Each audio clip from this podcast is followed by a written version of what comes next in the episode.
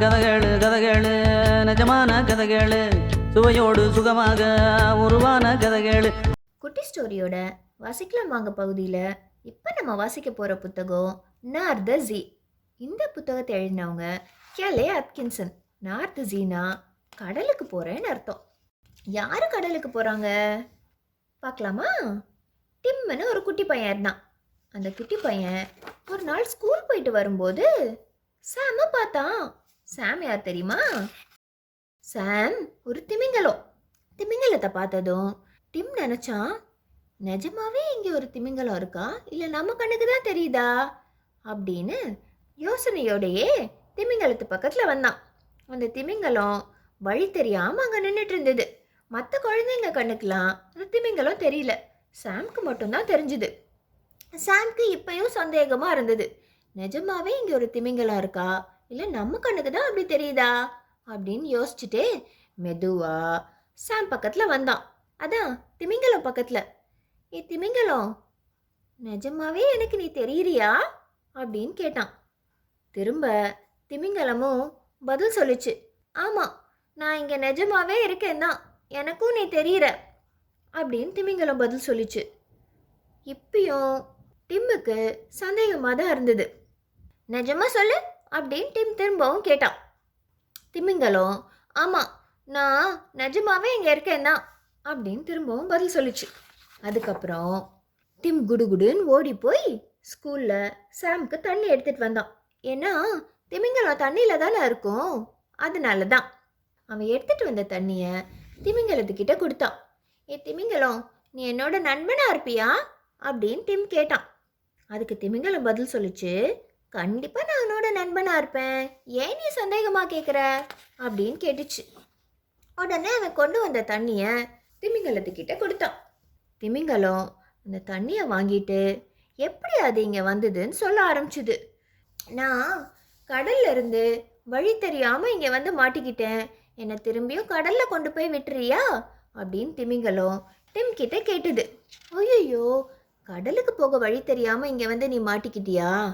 இரு, நீ கவலைப்படாத, நான் நாளைக்கு வந்து உன்னை எப்படி கடலுக்கு கொண்டு போய் சேர்க்குறேன்னு பாரு. இப்போ நான் வீட்டுக்கு போய் என்ன பண்ணலான்னு யோசிச்சுட்டு வரேன் அப்படின்னு சொல்லிட்டு டிம் வீட்டுக்கு கிளம்புனான். வீட்டுக்கு போனதும் ராத்திரி எல்லாம் அவனுக்கு திமிங்கலம் நினப்பாவே இருந்தது. தண்ணியை பார்க்கும்போதெல்லாம் இந்த திமிங்கலத்தை எப்படி கொண்டு போய் நம்ம கடலில் சேர்க்கறது அப்படின்னு யோசிச்சுட்டே இருந்தான். தினமும் நமக்கு புது நண்பர்கள் கிடைக்க மாட்டாங்க தானே?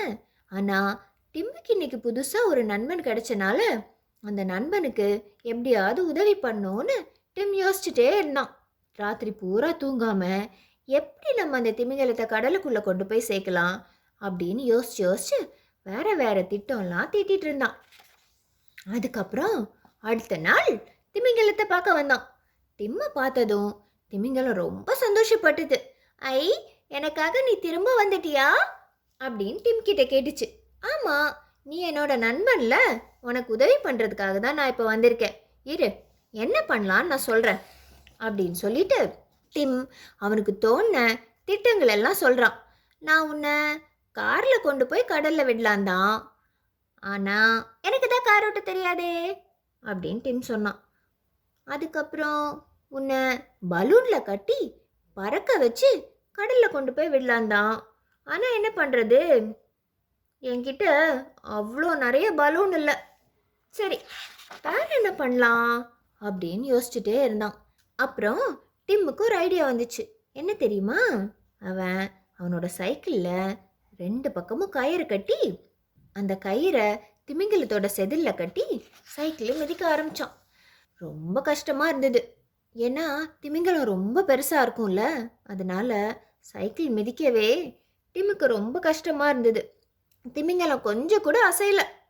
ஆனால் எப்படியாவது திமிங்கலத்தை கடலில் சேர்க்கணும்னு ரொம்ப கஷ்டப்பட்டு சைக்கிளை ரொம்ப வேகமாக மிதிக்க ஆரம்பித்தான். எப்படியாவது உன்னை கடலில் விட்டுறணும், எப்படியாவது உன்னை கடலில் விட்டுறணும் அப்படின்னு நினச்சிட்டே டிம் என்ன பண்ணான், சைக்கிளை வேகமாக ஓட்டினான். அதுக்கப்புறம் கொஞ்சம் கொஞ்சமாக நகர்ந்து நகர்ந்து திமிங்கலம் நகர ஆரம்பிச்சுது. அதுக்கப்புறம் சைக்கிளோட டிம்மும் திமிங்கலமும் அந்த ஓடைக்குள்ளே வந்து டமால்னு விழ ஆரம்பித்தாங்க. இப்போது தண்ணிக்குள்ளே மூழ்கும்போது டிம்முக்கு திமிங்கலம் தெரியவே இல்லை. கொஞ்ச நேரத்தில் திமிங்கலம் அவன் பக்கத்தில் வந்து பார்த்துச்சு. அதுக்கப்புறம்தான் திமிங்கலத்தை கடலில் சேர்த்துட்டோம் அப்படின்னு டிம் ரொம்ப சந்தோஷப்பட்டான்.